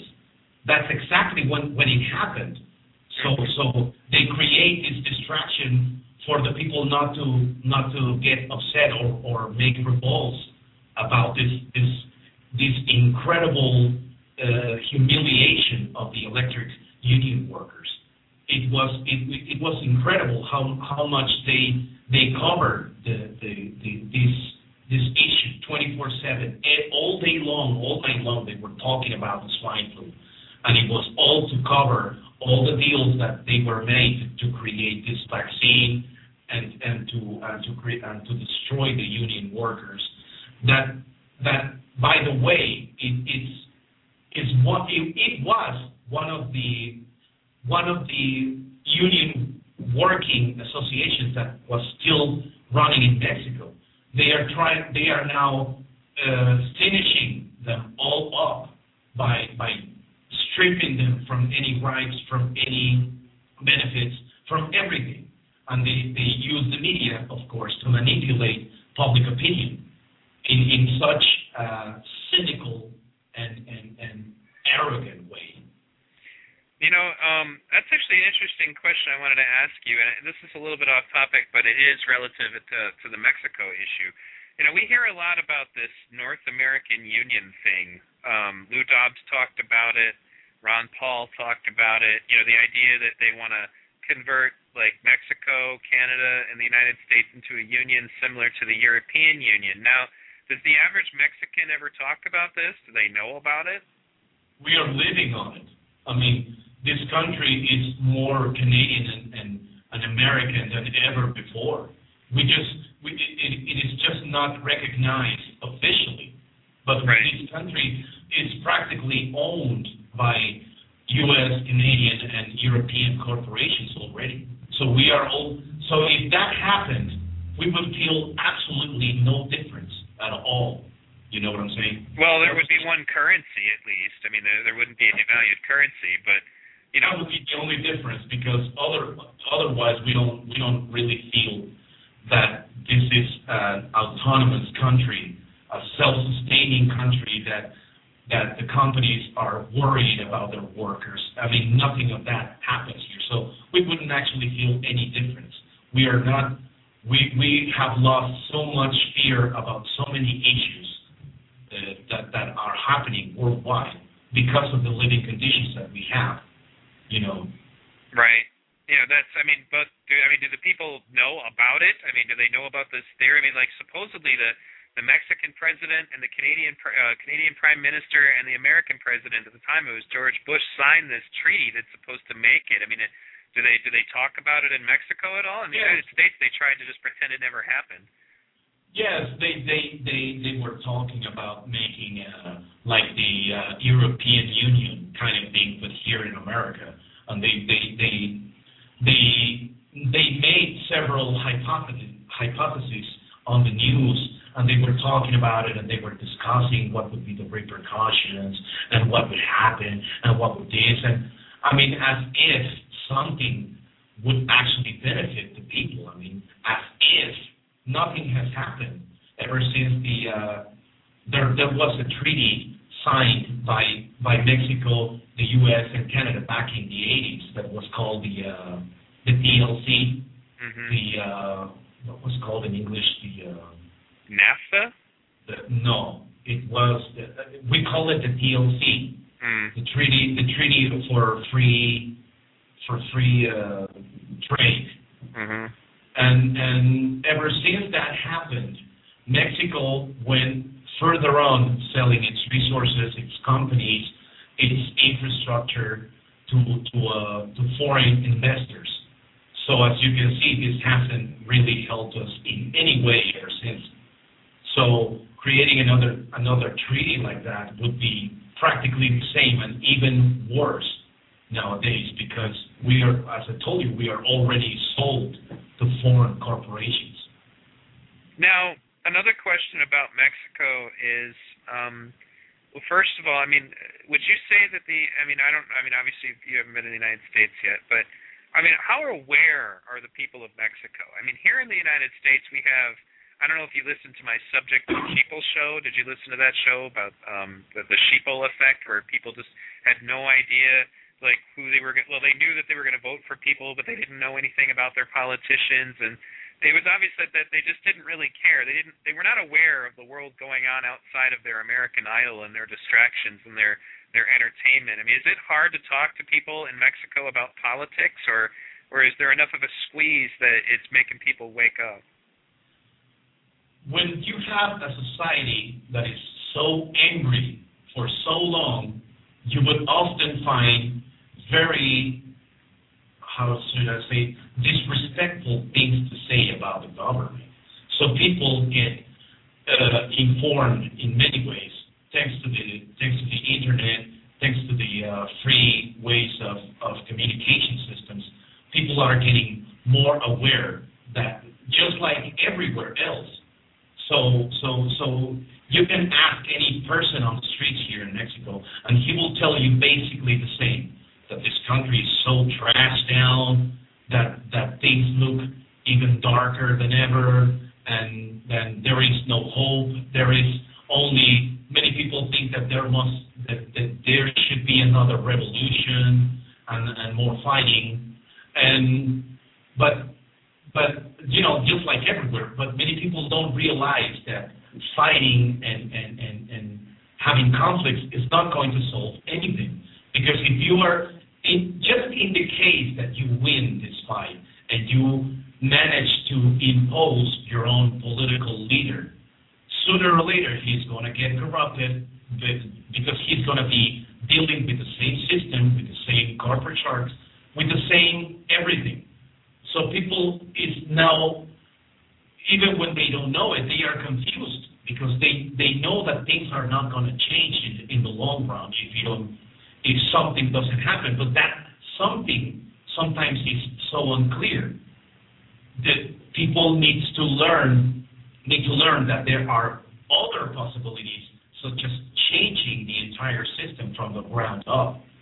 But but but as I said, people doesn't not many people know that this is an actual reality. People live so angry, so frustrated, and so accustomed to do to live like they have their entire life, so they, they don't they don't they don't know any other way. But but as I, as I said, there are many people getting more informed thanks to the internet. Well, yeah, I imagine the internet has got to be helping. Now, I mean, is it is it hard to get internet down there? Mm, I pay, for example, in my case, I pay about thirty dollars every month for my internet connection. Now, is that in Mexican, or were you translating that into to American? Huh? Was that in Mexican money? Like, is that what you pay down there? It's like thirty dollars Yeah, of your yeah. money. Oh, okay. It's about thirty dollars, thirty U.S. dollars. Hmm. Converted to Mexico, it's about four hundred something. Oh, okay. So, I would say in the main cities in Mexico, such as the Federal District, Guadalajara, Monterrey, and many, many, many, many other cities, the internet is now everywhere. I would say that in the poorest communities, in the poorest villages, of course, they would have one computer for the whole community. But it's growing more and more every day. Even in, in the poorest places in Mexico, such as Chiapas, Guerrero, and all and other very very poor states, there are uh, little communities that that are able to afford a single computer for all of them. right. Free media to to learn, to uh, online courses, and all of that. So it's definitely growing hugely in Mexico, the internet. Yeah, that's good though. I mean, it's it's actually good that it's getting out there because it's you know I mean obviously without it you wouldn't have even known about the zeitgeist movement in the first place. Um, uh, now that being said, I mean, uh, have you found it to be you know how hard have you found it really to be to talk about this topic, the zeitgeist concept, the Venus Project in Mexico? I mean, are people too apathetic to hear about it, or you know, uh, I mean, have you had an easier time? Are people interested? I guess basically, what's kind of the vibe in Mexico about this concept of a resource-based economy? So most people I've talked about it, they seem to understand it quite well, and they and they uh, w- when something feel when something feels right, just like the Zeitgeist movement, it just it just sounds it just feels logical I mean, it, it, it, it's you know you know what I'm saying. Mm-hmm. When something when something sounds logical, it, you don't even have to talk for hours in order to convince someone of what's happening and how to deal with it. When uh, I would say about um, 90% of the people I talk about this uh, Venus project, they they they often they often accept it as something good, as something that could that could happen, but a big percentage of them doesn't um, doesn't necessarily understand how it could happen, and as, as I suppose that this happens everywhere, they they don't they don't necessarily look beyond, like I said, they don't they don't they don't look beyond how this could be realized, but I would say more more than more than half a percent of the people I, I talk to about they they totally understand it, but don't necessarily do anything about it, like I said before, because they they are too busy with their jobs. They are they are so used to use the bank to collect their paychecks. They are so used to use their credit cards. They are so used to uh, to to do the normal things that they have done for for many years. So so many people understand it but don't actually know how to participate or or the ways in which they could do something about it. One thing that we, we that we were talking uh, prior about the, the elections, one very interesting point is that every time you you uh, I never I, I'm 35 years old and I have never voted in my entire life. I think I just went once because it was very close to my to my uh, to my neighborhood, and I just went there to uh, to uh, we call it to cancel your vote, which means that you that you uh, that you draw a big X all across the the uh, the voting paper that means that you are not satisfied with any of the uh, politicians that are presented. That that's called canceling your your own vote. And when I there when when I went there to do that, the uh, it is usual to find uh, a, single person or two standing in line to to make their votes. So I thought that was that was a, a great sign of how this system is decomposing slowly. There were there were like 20 people sitting around. That they, they are the judges and the uh, the uh, how do they say it, the uh, inspectors that the uh, that the votings and the elections are are running accordingly to the law, and they were all just sitting there waiting for people to come in and vote. But you could only hear a fly passing by because nothing nothing was happening. you know. Right. No, no one was showing up, and they, you could see how they were flipping the uh, the, the, the voting book just to to uh, to add your name there, and you could see pages and pages, blank pages of just a few votes here and there. So it, it was pretty interesting to to to go there for the first time in my life to not vote. Actually. No, that's that's interesting. Um, yeah, so well, you know, this has been a great show, and I really want to thank you for coming on tonight. We're actually down to like the last few minutes, and um, I, I want to tell you know, please uh, keep in touch with me. Let me know when your show gets started, and um, Uh, I really think you should also put that all that that written material you have together in a in in a kind of an article format, so we can put it in the Zeitgeist Movement newsletter and. And uh, to to the benefit, you know, since you already are bilingual, you can translate it into two languages when you submit it before we save us the trouble of having to translate it into Spanish. Um, yes. so yeah, because you have a lot of really good information there that I think that most of the world needs to know about. Because I think that Mexico is the test bed for you know how they're going to go about destroying every country that they can, um, Exactly. you know, economically to reduce us to slavery. So Yes. um, thanks again for being on. Um, was there anything else you wanted to say before the show is over? No, just the same. Uh, you're very welcome. Um, I enjoyed it as well. I, I when I heard your first show for the first time a couple of months back, I was uh, pretty excited, as I told you, that you were so uh, so um, that you made people participate in your show so so fluidly, so flu- with so much fluidity. So I, I was I, I was uh, beginning to get excited about participating in your show. So I'm I'm so glad I did. Excellent. Well, you know, I'm glad that I had you on. This was definitely a great show topic, and I think that we covered a lot of information that I'm pretty sure a lot of our listeners have not heard about before. So, um, I want to thank you for being on. I want to thank everybody for tuning in to V Radio. Um, please visit vradio.org, v-radio.org, and consider a donation. Um, I radio.org. yes. so the people I love, know. I love I just love how you say it. The hyphen radio.org. so how do you say that in Spanish? I don't even know what hyphen is, man. To tell you the truth. a, a hyphen is is a minus. It's like a minus sign. It's the it's the symbol between the V and the radio in my name. Wasn't that a slash or a, or a space or something? The word well, it's I mean like a slash or it could be anything. I guess you could call it a dash, but um but yeah, I say hyphen because a hyphen is the is the is the word for it, so you know exactly what I meant. You know, that it's not a Okay.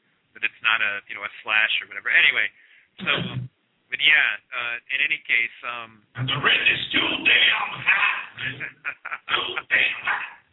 you know, I'm gonna call that guy again and see if I can get him on my show now that the election is over. Maybe he'll have more time. But um, in, in any case, uh, thank you everybody for tuning in. Uh, thank you, Mr. Cruz, for being on, and we look forward to hearing from you. Uh, let me know when your new movie comes out, and we'll do a show. We'll do a show about that movie um, for sure. And um, all right, thank you everybody. Um, you know, please consider uh, visiting vradio.org and dropping in a donation. You guys are kind of the the only reason I can do this anymore, really even survive anymore. Um, I want to apologize for the brief kind of hiatus that I took um, to help you understand. Um, somebody that I used to do radio with uh, recently got himself into a lot of trouble, and um, uh, another person that I used to do radio with died uh, just a few days ago, and that's one of the reasons why I've been in kind of a funk. When I take a break from V Radio, it's generally because I want to make sure that I can continue to offer you the quality that you have come to expect. I could pump out a lot more shows that wouldn't be anywhere near as good, I assure you. I just it's you guys have come to expect something from me and you guys are very generous with your donations and I'm trying to give you the best possible show that I can. That being said, um, I'm also looking for show topics. This actually show in particular was, you know, um, Mr. Cruz contacted me and wanted to do this show, and that's how this show happened. So uh, we're now down to the last 90 seconds. Um, uh, Mr. Cruz, I'm actually going to talk to you a little bit off the air if you're still there. Um, I have a question for you, but um, and uh, thanks again, everybody. Please visit vradio.org, and I will leave you with some parting words from Jacque Fresco and Roxanne Meadows. This is Roxanne Meadows, And this is Jacque Fresco. and you're listening to V Radio.